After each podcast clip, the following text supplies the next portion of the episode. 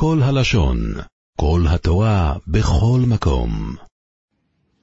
טוב, שלום וברכה מוריי ורבותיי, אנחנו בפרק קמ"ח בתהילים. הללוקה, הללו את השם מן השמיים, הללו במרומים. קודם כל צריכים לדעת שהפרק הזה נחשב לפרק מיוחד מאוד. תפתחו בחוברת בעמוד 2, תפתחו בחוברת בעמוד 2 בבקשה, מסכת שבת, דף קי"ח עמוד ב', כתוב, אמר רבי יוסי, יהא חלקי מגומרי הלל בכל יום. שואלת הגמרא, איני והאמר מר, הקורא את ההלל בכל יום, הרי זה מחרף ומגדף. עונה הגמרא, כי כאמרינן בפסוקי דזמרה. מסביר רש"י פסוקי דזמרה, שני מזמורים של הילולים הללו את השם מן השמיים והללו כל בקודשו. אז זאת אומרת, המזמור הזה נחשב מאוד בתוך הפסוקי דזמרה. אותו הדבר יש לנו בשולחן ערוך, בעמוד 3 בחוברת, סימן נ"ב בשולחן ערוך, דין מי ששהה לבוא לבית הכנסת עד ישתבח. והשולחן ערוך אומר, אם בא לבית הכנסת ומצא ציבור בסוף פסוקי דזמרה, אומר ברוך שאמר עד מהולל בתשבחות, ואחר כך תהילה לדוד עד מעתה ועד עולם הללוקה, ואחר כך הללו את השם מן השמיים עד לבני ישראל עם קרובו הללוקה, ואחר כך הללו אל בקודשו עד כל הנשמה תהללקה. מה החשיבות הגדולה של הפרק הזה? אז תהפכו עוד דף, והאי בן עזרא בפרק שלנו כותב כך: זה המזמור נכבד מאוד, ויש בו סודות עמוקים. ועתה החל לדבר על שני עולמות. האחד, עולם העליון, והוא העולם הרחב והגדול. ואחר כך הזכיר העולם השפל, שהוא כמו נקודה במחשבת החושב בעגולה גדולה.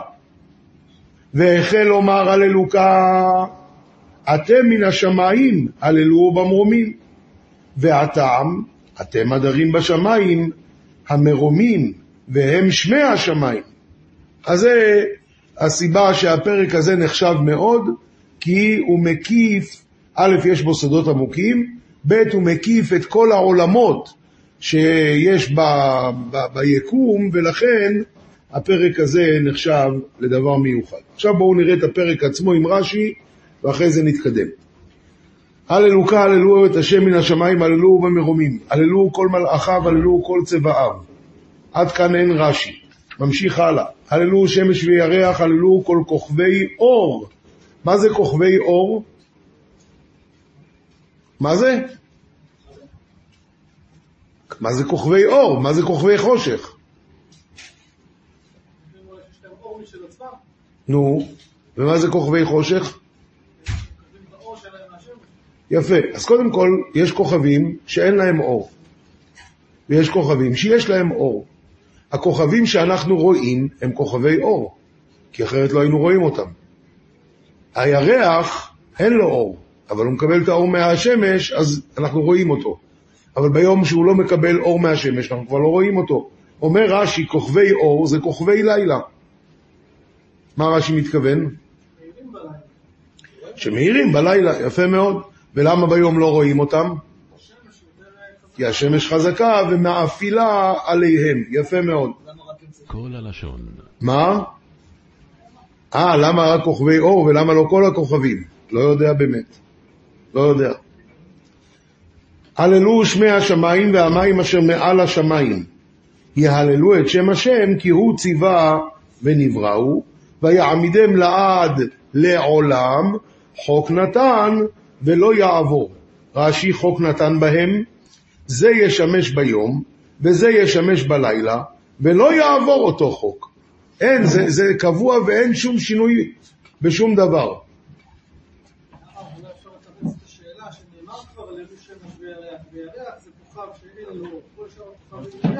אבל הוא משמש גם בלילה. גם הירח משמש בלילה. אה, הירח זה כוכב שאין לו, והללו גם כל כוכבי אור. יפה. אז רגע, ולמה שמש? אה, זה בפני עצמה, זה הכדור הכי גדול שיש. טוב, נראה בהמשך. ועכשיו הוא אומר הלאה, פסוק ז', הללו את השם מן הארץ. עד כאן הוא דיבר על העולם העליון. ועכשיו הוא הולך לדבר על העולם התחתון. הללו את השם מן הארץ תנינים וכל תאומות. רש"י אומר תנינים זה דגים גדולים. תנינים וכל תאומות, תנינים זה דגים גדולים. תנינים וכל תאומות, אש וברד, שלג וקיטור, רוח שערה עושה דברו. מה זה, אה, מה זה ברד? אומר רש"י זה גל, גלצה, גלצה. גלידה. תרגום של, של, של קרח זה גלידה, כן. נכון? הלאה, מה זה שלג? נייף. איך אומרים באנגלית שלג? סנואו. אז זה קצת אה, אולי מזכיר את זה. הלאה, וקיטור, אומר רש"י, עניין שואה. יעקב, כן. השואה, קיטור זה שואה? לצערנו זה נשמע דומה. קיטור זה שואה. שואה בספר התהילים פירושו חושך. חושך. זה הכל. אז קיטור, הכוונה, חושך.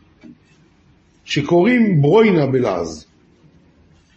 רוח שערה העושה את דברו ושליחותו. זהו. רוח שערה העושה את דברו ושליחותו. כאן אני רוצה, צלצל אליי הערב אה, הרב רוטלוי, שאני לא אשכח להגיד את זה בשיעור, והוא צודק. הרד"ק פה על המקום אומר שלפעמים קורה שיש רוח שערה בחורף, נכון? או בחוץ לארץ, ההוריקנים האדירים האלה. אז אתה מסתכל, אתה אומר, וואי, כזה רוח שערה, איזה בלגן. לא בלגן, אדוני. רוח שערה עושה דברו. בתוך הרוח שערה הזאת יש השגחה פרטית, כל אחד מה יקרה לו. הבית שלו יעוף או לא יעוף. הרוח שערה בדיוק יכולה ללכת, אצל ההוריקנים רואים את זה, פתאום היא משנה כיוון. והיא יכולה להעיף שכונה שלמה ובית אחד נשאר שלם. ואיך זה? ככה זה. הכל בהשגחה פרטית. רוח שערה עושה דבר.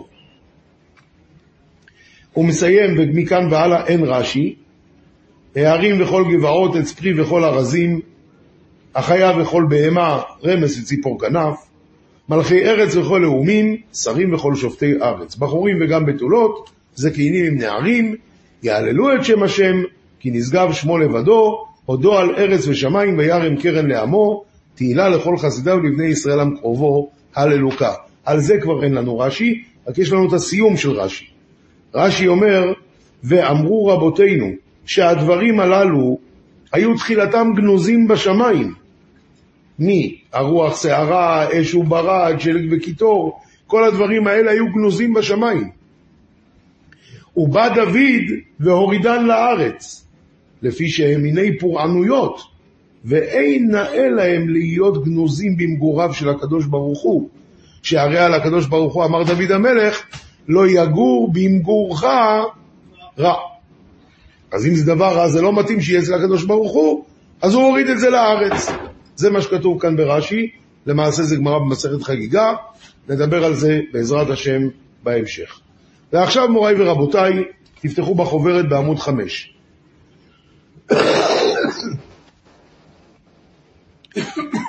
אנחנו בעמוד 5 בחוברת רואים את הגמרא, יש מספיק חובות.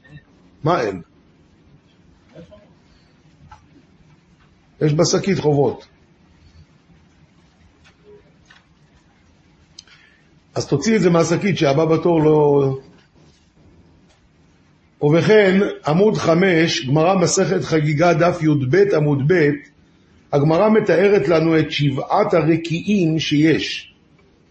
והגמרא מתחילה מהתחתון אל העליון. ריש לקיש אמר שבעה, ואלו הן. וילון, זה וילון, רקיע, שחקים, זבול, מעון, מכון, ערבות. ערבות זה הרקיע הכי עליון שיש, וילון זה הכי תחתון שיש. וילון אינו משמש, אינו משמש לכלום. וילון אינו משמש לכלום. אלא נכנס שחרית ויוצא ערבית, ומחדש בכל יום מעשה בראשית, שנאמר הנוטה חדוק שמיים, וימתכם כאוהל לשבת. די. רקיע. אה? לא? מאיפה הוא נכנס ויוצא, אתה שואל. מה אומר רש"י על זה? נכנס שחרית לתוך תיקו, והאור נראה, ויוצא ערבית מתיקו, ומתפשט למטה מן האור, והרי העולם חשוך. וזהו חידושו למעשה בראשית בכל יום. בסדר? הלאה. רקיע, זה הרקיע, זה הרקיע השני, שבו חמה ולבנה כוכבים ומזלות קבועים, שנאמר, ויתן אותם אלוקים ברקיע השמיים. שחקים, שבו ריחיים עומדות וטוחנות מן לצדיקים, שנאמר, ויצב שחקים ממעל, ודלתי שמיים פתח, וימטר עליהם מן לאכול. מאיפה מגיע, ה... מאיפה מגיע המן? מהרקיע שנקרא שחקים. ושם יש ריחיים, והמלאכים עומדים ושוחקים כל הזמן את המן שיהיה לעתיד לבוא לצדיקים לאכול.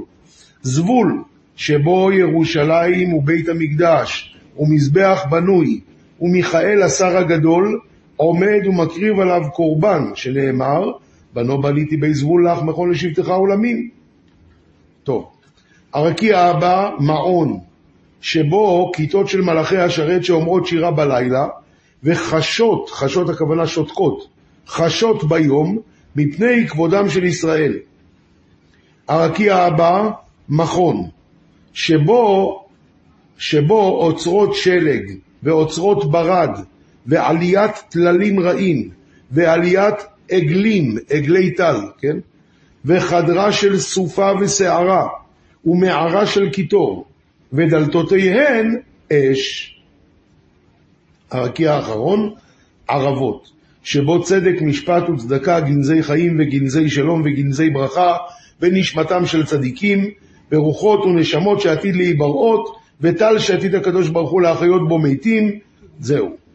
אלה השבעה רקיעים, בסדר? עכשיו נהפוך את הדף לעמוד הבא, ונראה איך האלשיך הקדוש מסביר את הפרק שלנו. מתחיל האלשיך הקדוש, אבל לפני כן נקדים עוד דבר אחד, אתם יודעים, כתוב ש"כי בקע השם צור עולמים".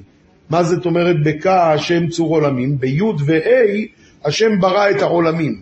העולם הזה באיזה אות? ה'. העולם הבא באות י'. העולם הזה באות ה', ולמה הוא פתוח מלמטה? שהרשעים שרוצים לקפוץ, שיקפצו. וי' זה העולם הבא, למה הוא כזה קטן? כי רוב האנשים לא מגיעים לשם. אז זה מספיק שיהיה קטן.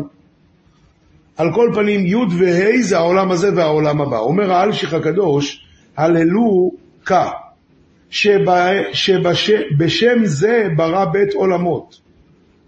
ולא שאני שולל העולמות האחרים שלא יעללו להשם יתברך, כי כולם יעללו את השם שלם. הללו את השם מן השמיים, בדרך כלל, ועתה התחיל לפרט מה זה השמיים, כולל את שבעת הרקיעים. עכשיו הוא מפרט. הללו במרומים זה שני רקיעים העליונים שנקראו ערבות ו... ערבות ומכון. שבערבות כתוב ששם נמצאים כל גנזי טובות וגם נשמות של צדיקים, וטל שעתיד בו להחיות מתים. ובמכון יש אוצרות שלג וברד לענוש את הרשעים, ושניהם עושים רצון קונם, וגם ממקבלי העונש עולה שבח לקדוש ברוך הוא. איפה כתוב שגם מקבלי העונש אומרים שבח לקדוש ברוך הוא? נדמה לי זה פרק פ"ד, שנייה אני אסתכל. כן, תפתחו בפרק פ"ד. פרק פ"ד, פסוק, אמ, פסוק ז', עוברי בעמק הבכה מע, מעיין ישיתו, גם ברכות יעטה מורה. מה אומר רש"י על זה? עוברי בעמק הבכה, אותם העוברים על דתך. והינם בעומקה של גיהינום בבכי והיללה, מעיין ישיתו בדמעות עיניהם. גם ברכות יעטה מורה, מברכים ומודים לשמו ואומרים, יפה דן אותנו, ואמת דינו. אז אתה רואה שגם בגיהנום הרשעים מודים להשם. אם כן, אומר האלשיך הקדוש, זה הכוונה, שני הרקיעים האלה במרומים, זה שני הרקיעים העליונים. עכשיו, הללו כל מלאכיו שאומרים שירה. איזה רקיע זה? זה הרקיע החמישי שנקרא מעון, ששם המלאכים. הללו כל צבעיו, זה הרקיע הרביעי, שנקרא זבול, ששם בית המקדש. שם בית המקדש בנוי, ומיכאל וסיעתו מקריבים שם קורבנות להשם יתברך. הללו שמש וירח, הללו כל כוכבי אור, הגם שהם ברקיע השני. אך מחמת שמקבלים הארתם מרקיע זבול השלישי, ומשם נוטלים רשות להאיר על הארץ, כדאמרו חז"ל, לכן שמחו לרקיע זבול. עתה חזר לדבר מרקיע השלישי שנקרא שחקים, עלו שמי השמיים שהוא למעלה מווילון ורקיע, ואמר שיעללו על שזכו לשחוק מן לצדיקים לעתיד לבוא. והמים אשר מעל השמיים, שתלויים במאמרו של הקדוש ברוך הוא, יעללו את שם השם, המים העליונים, אף על גב שלא נעשה בהם דבר. אך עבור, למה הם יעללו? כי הוא ציווה ונבראו. ויעמידם לעד לעולם חוק נתן ולא יעבור, בכדי שלא יחרב העולם. עד כאן החצי הראשון של המזמור. ועכשיו, אחרי שפחות או יותר הבנו מה הוא רוצה, כל השבעה רקיעים אומרים שירה, מהללים את השם, עכשיו נלך ללמוד קצת מה זה כוכב. מה זה כוכב? אמרו לנו המדענים שזה גזים, והירח, כן, יש לו קרקע וכזה אבק וזה, אבל ביותר זה, בצדק, באלה, אמרו זה גזים ושמש. בואו נראה את הרמב"ם, עמוד 7. אומר הרמב"ם פרק, הלכות יסודי התורה, פרק ג', הלכה ח', כל הכוכבים הנראים, הנראים זה אומר כוכבי אור, כן? כל הכוכבים הנראים, יש מהם כוכבים קטנים, שהארץ גדולה מאחד מהם. ויש מהם כוכבים גדולים, שכל אחד מהם גדול מן הארץ כמה פעמים. והארץ גדולה מן הירח כמו ארבעים פעמים, והשמש גדולה מן הארץ כמו מאה ושבעים פעמים. נמצא הירח אחד מששת אלפים ושמונה מאות מן השמש בקירוב, ואין בכל הכוכבים כוכב גדול מן השמש, ולא, כח... ולא קטן מכוכב שבגלגל השני. איך הוא הגיע? איך הוא הגיע לזה? לא יודע. מי שברא את זה, העביר לו את זה. גודש, לרמב"ם זה לא. לא גודש. מה הבעיה? לא. בימים ההם אי אפשר היה לבדוק את זה, בזמן הרמב"ם. אז הלאה, הלכה ט', רבותיי, הלכה ט' זה החידוש הגדול. היה הרב בחירה שהוא כתב, השמש גדולה מן הארץ כמו 170 פעמים, כמו. הוא הוסיף כן. זאת אומרת לא מדויק. כי זה פי 166. אה, כן? זה חשבון אמיתי, פי 166. יפה. לא.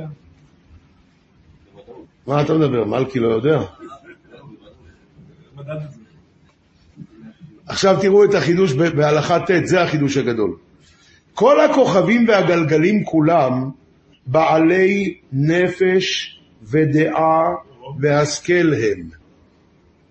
והם חיים ועומדים ומכירים את מי שאמר והיה העולם.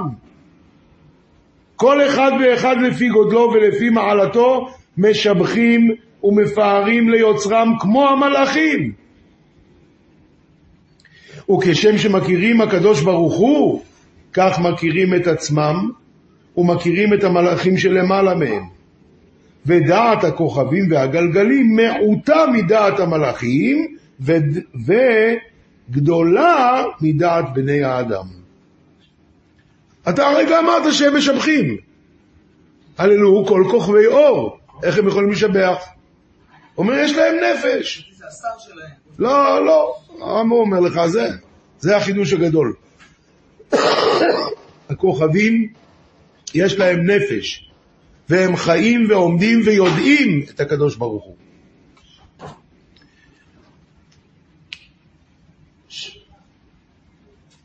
עכשיו, עוד דבר בקשר לזה שהראה לי הרב יעקב ברונפמן בעמוד 8, זה מתוך הספר של הרב רבי יצחוק אייזיק חבר, שהיה מאדירי התורה, והוא כותב כך, אתם רואים בחלק המסומן, וכל כוכב כולל עולם שלם, והכוכב נבנה מכ"ב אותיות התורה, פלוס שם הוויה.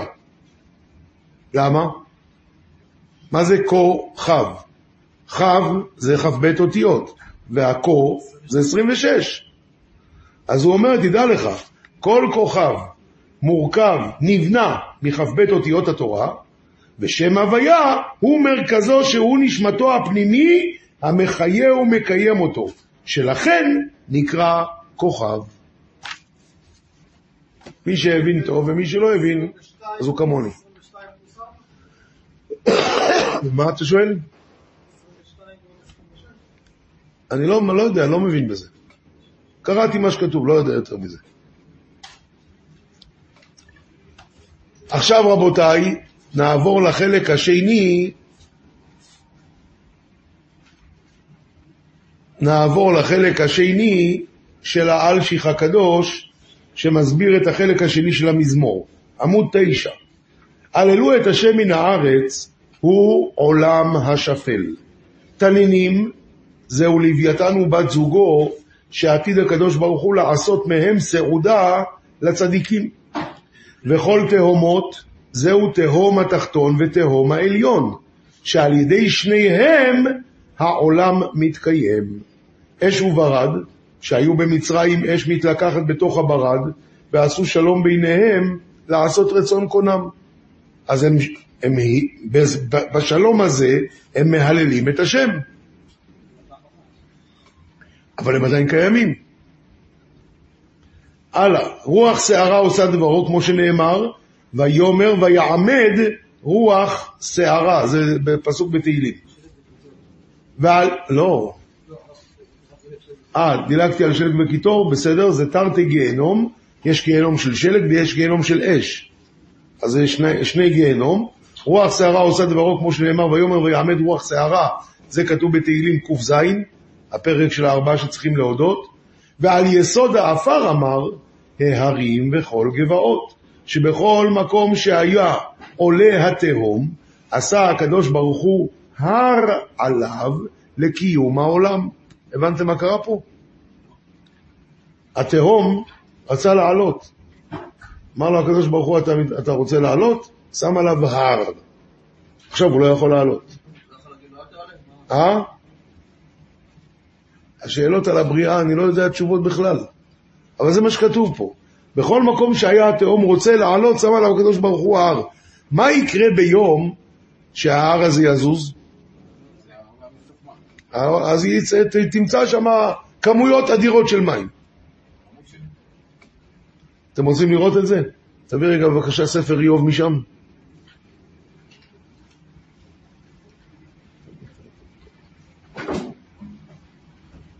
שים אותו על הסטנדר.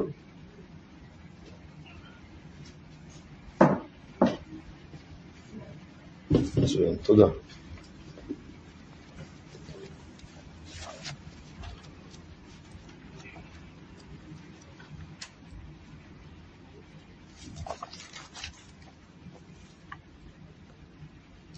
בסוף ספר איוב כתוב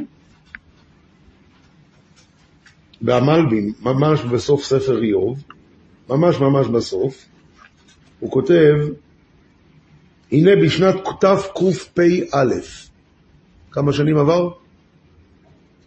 200 שנה בדיוק. אה? כן, נו, זה נקרא בדיוק. הנה בשנת תקפ"א נפל הר גבוה בארץ צרפת, ובמקומו נשאר נחל עמוק של מים. אתה רואה מציאות? איך הגיע לשם מים? במקומו נשאר נחל עמוק של מים, וזה נסתובב על ידי נתיב וצינור של מים שירד מן מעיין מים שנמצא בראש ההר אל מחילה שהייתה בהר בתחתיתו. ותבין זה על פי החוק אשר לנוזלים. זה חוק כלים שלובים, הוא מסביר פה את חוק כלים השלובים. אה? במלבים בסוף איוב, ממש בסוף איוב. הלאה. עץ פרי אשר על ידם מברכים שמו יתברך, וכל ארזים שהיו עושים מהם הב- הבית המקדש והמשכן. החיה הידוע, איזה חיה ידועה? זהו התחש, שנבנה, שנברא לצורך המשכן.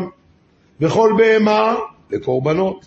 רמז לציפור כנף, שבזמן שאין זכות בעולם, מרחם הקדוש ברוך הוא על העולם בשביל אלו. למה, מה, מה השבח שלהם? שכשאין זכות לעולם, הקדוש ברוך הוא מרחם על העולם בזכות השרצים האלה, הרמס והציפור כנף.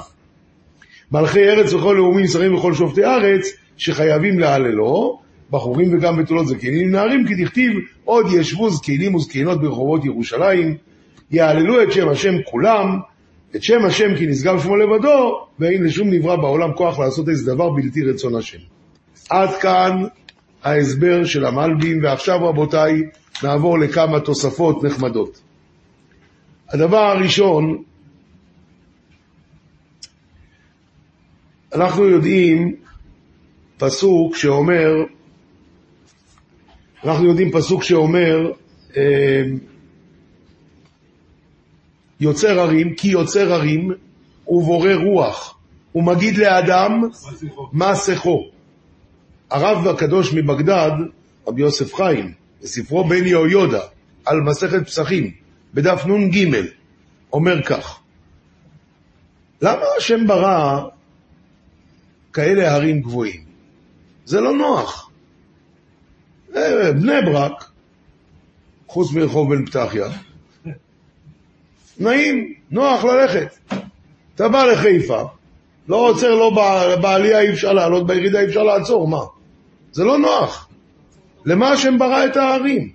והתשובה היא, כדי לעצור את הרוחות. פה בארץ אין כאלה רוחות חזקות, אבל כשמגיע הוריקן, בחוץ לארץ, זה מעיף אוטובוסים באוויר. מה עוצר את הרוח הזאת בסוף? ההרים. אז זה הכוונה, כי יוצר הרים. למה הוא יצר את ההרים? כי הוא ברא את הרוח. נו, אז מה הקושייה הבאה? מי צריך כאלה רוחות ומי צריך הרים? התשובה היא, הוא מגיד לאדם מה שיחו, אומר הבן איש חי, והאדם מתחיל לדבר לשון הרע, אומרים לו, נו, נו, פה. הוא אומר, מה קרה? רק דיברתי. מה זה דיבור? רוח. רוח ממלא לה. אומרים לו, מותק, אתה יודע מה רוח יכולה לעשות? להרוס את העולם. אז כי יוצר הרים, למה השם יצר את ההרים? הוא בורא רוח, כי הוא ברא את הרוח. ולמה הוא ברא את הרוח? כדי להגיד לאדם מה שיחו. כך בן איש חי, בעמוד עשר הבאתי אותו, אבל על פי זה יבואר לנו אה, פנינה בתוך הדברים שאמר דוד המלך, שלמדנו היום. רוח שערה עושה דברו. למה השם ברא את רוח שערה? כדי להגיד לאדם מה, מה זה דיבור. עכשיו דבר נוסף. ב, פה בתוך הדברים כותב דוד המלך, אה, בחורים וגם בתולות, זקנים עם נערים. למה כאן אמר גם, כאן כתב עם?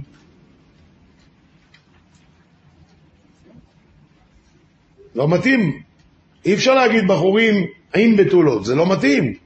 אז זה בחורים וגם. לעומת זאת הזקנים זה עם נערים. יפה מאוד. עכשיו תראו בעמוד 11, כותב רב שאול, רב שאול אה, נתנזון, בעל שו"ת שואל ומשיב, שמעתי קושייה בשם כבוד דודי זקני, הרב הגאון מורנו הרב רב צבי הירש אורנשטיין, במה שכתב בספר חסידים, שאין לומר שהשמחה במעונו כשיש נשים ואנשים יחד. והביא ראיה, מעד הכתיב בתהילים קמ"ח, בחורים וגם בתולות, זקנים עם נערים. הרי שבזקנים כתב עם, ומשמע יחד, ואצל בחורים כתיב גם ולא עם. וקשה, למה לא הביא מקרא דתורה שכתבה גם כן כן? מה התורה כתבה? בפרשת האזינו. מפורש. גם בחור, גם בתולה. זה קינים, אה, קינים עם איש שיבה. יונק עם איש שיבה. אז אתה רואה מפורש שאותו הדבר יש בתורה, אז למה רץ עד, עד התהילים? עונה הרב רבי יוסף שאול נתנזון, והשבתי שזה לא קושייה, כי כאן אסור משום איחוד, ולכך לא כתיב אם, אבל שם דאי קרא, פה כתוב, כאן כתוב בחור גם בתולה, זה אחד ואחד, זה איחוד. אז ממילא ברור שאסור, אבל שם זה בחורים וגם בתולות, זה מדובר על רבים, אין איסור איחוד, אולי מותר. לכן שם הוא אמר, הראיה היא משם, שיושבים ציבור שלם, אבל אם יושבים בנים עם בנות ביחד, אי אפשר לברך שהשמחה במעונו. טוב, יש כאן עוד תירוצים על העניין הזה, אבל אם תרצו תסתכלו על זה בבית. ואנחנו... כן, אבל לא ביחד. לא בנים ולא בנות ביחד. אה, בסדר, בסדר, מצוין. מצוין.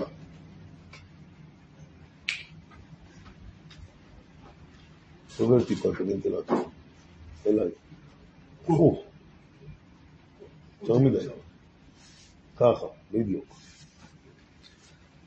עכשיו, דבר נוסף, הרב יעקב ברונפמן, הוא בעמוד 14 מביא, הביא את האלשיך הקדוש, את האלשיך הקדוש בקהלת. שם, שם כתוב, בבוקר זרע את זרעך, ובערב, אה? ובערב, לא, אל תנח ידיך. תתחתן עוד פעם, תוליד עוד ילדים. למה? כי אתה לא יודע מה יצליח. אותו הדבר, מה? נכון, רבי עקיבא דרש את הפסוק הזה. אז זה, ואל, ואל תאמר כי בעת הזקנה יוכשרו יותר מעשיך. אתה לא יודע. אם עסקת בבחרות, אל תנח ידך בערב בזמן הזקנה.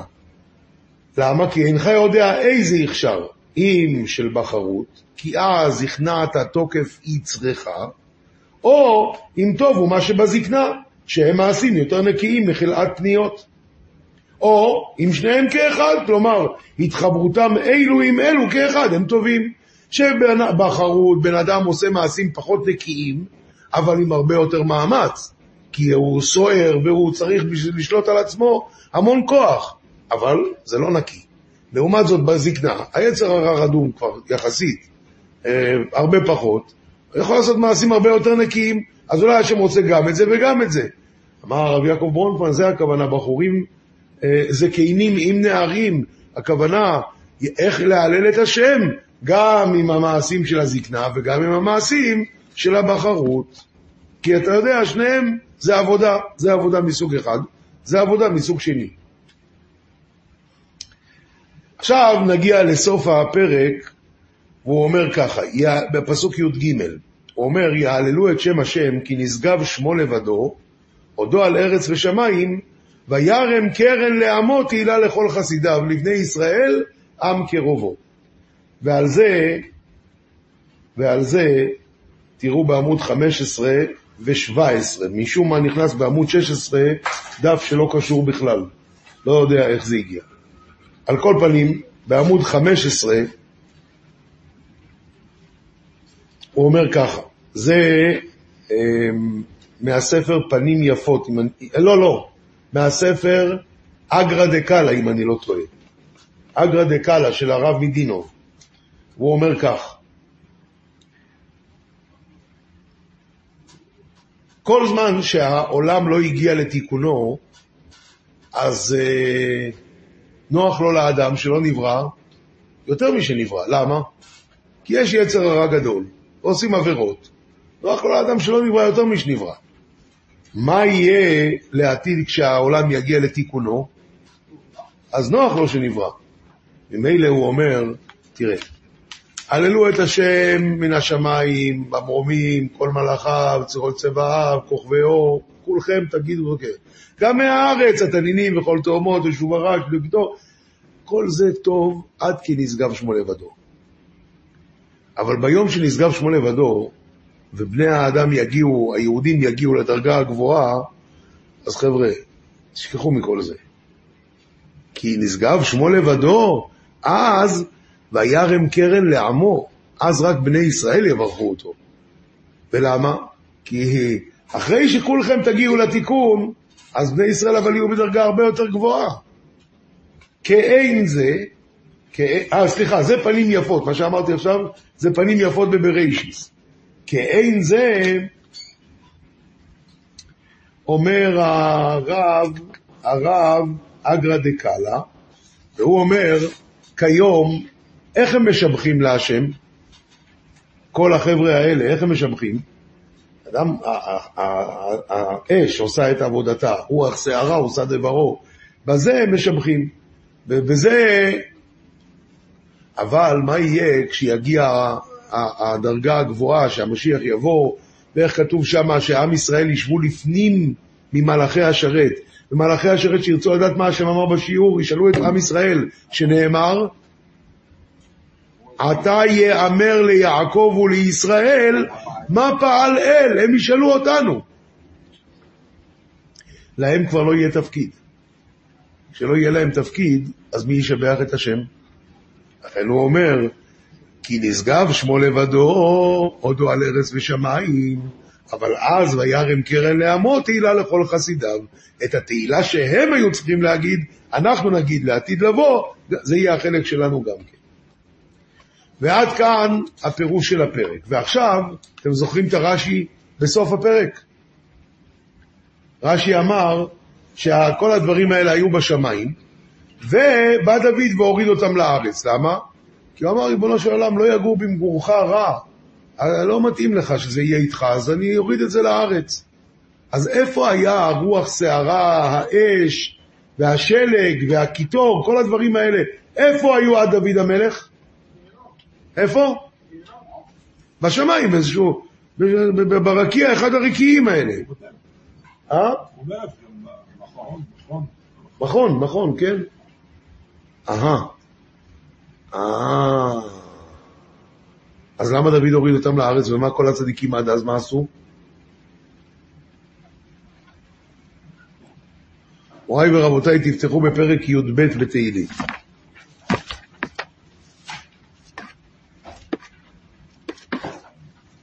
בפרק י"ב בתהילים אומר דוד המלך,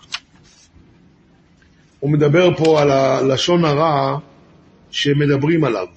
הוא מתחיל, הושיע השם כי גמר חסיד, כי פסו אמונים מבני אדם. שב ידברו איש את רעהו שפת חלקות, בלב הלב ידברו. יכרת השם כל שפתי חלקות, לשון מדברת גדולות. ובהמשך אומר דוד המלך, אמרות השם, פסוק ז', אמרות השם אמרות טהורות, כסף צרוף בעליל לארץ, מזוקק שבעתיים. אתה השם, תשמרם, תצרנו מן הדור זו לעולם.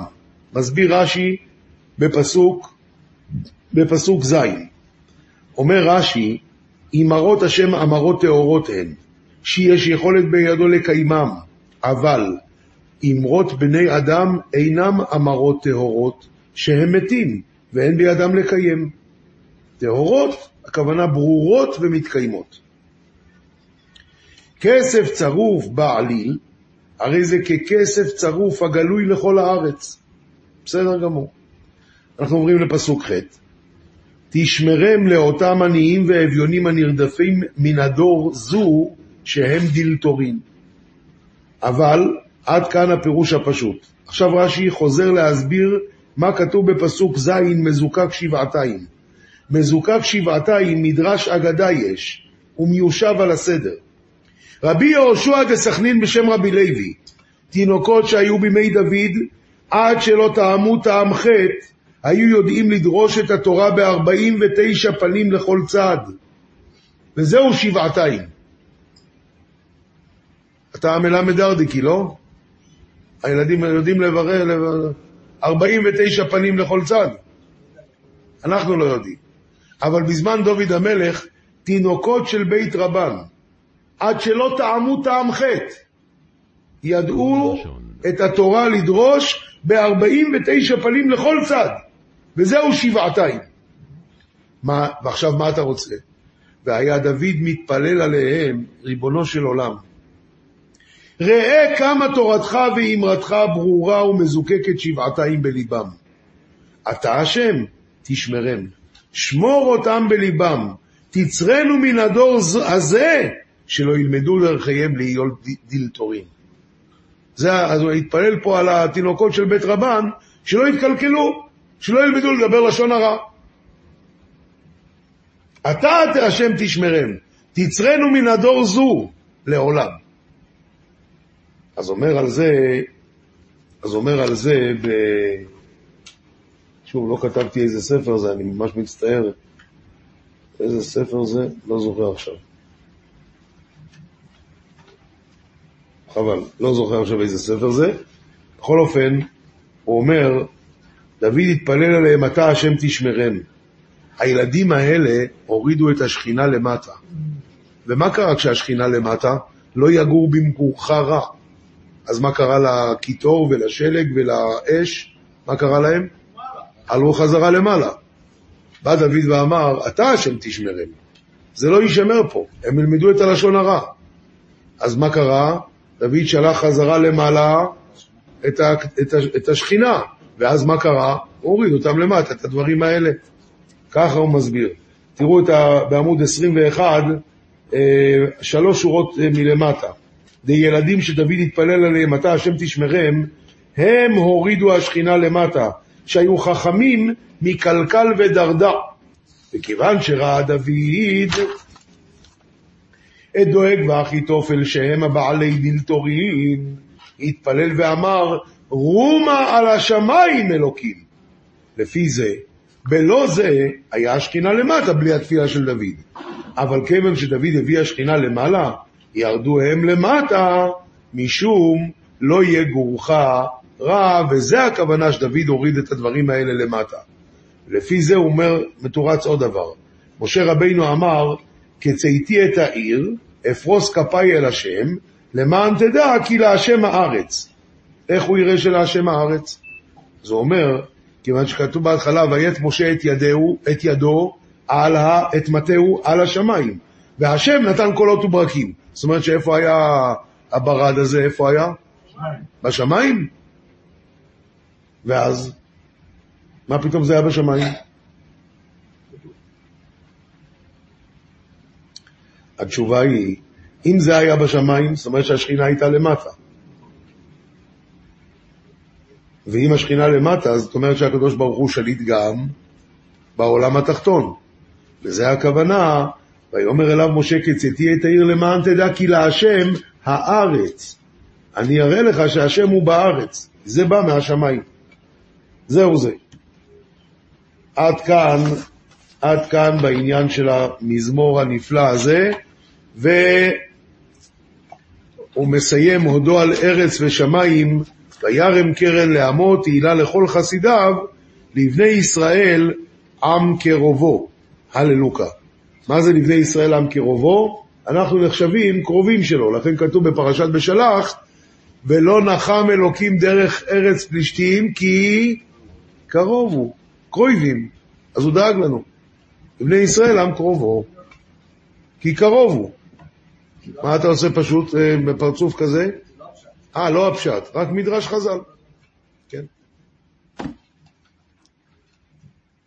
נפלא מאוד. עולם שלם של תוכן מחכה לך בכל הלשון, 03 617 1111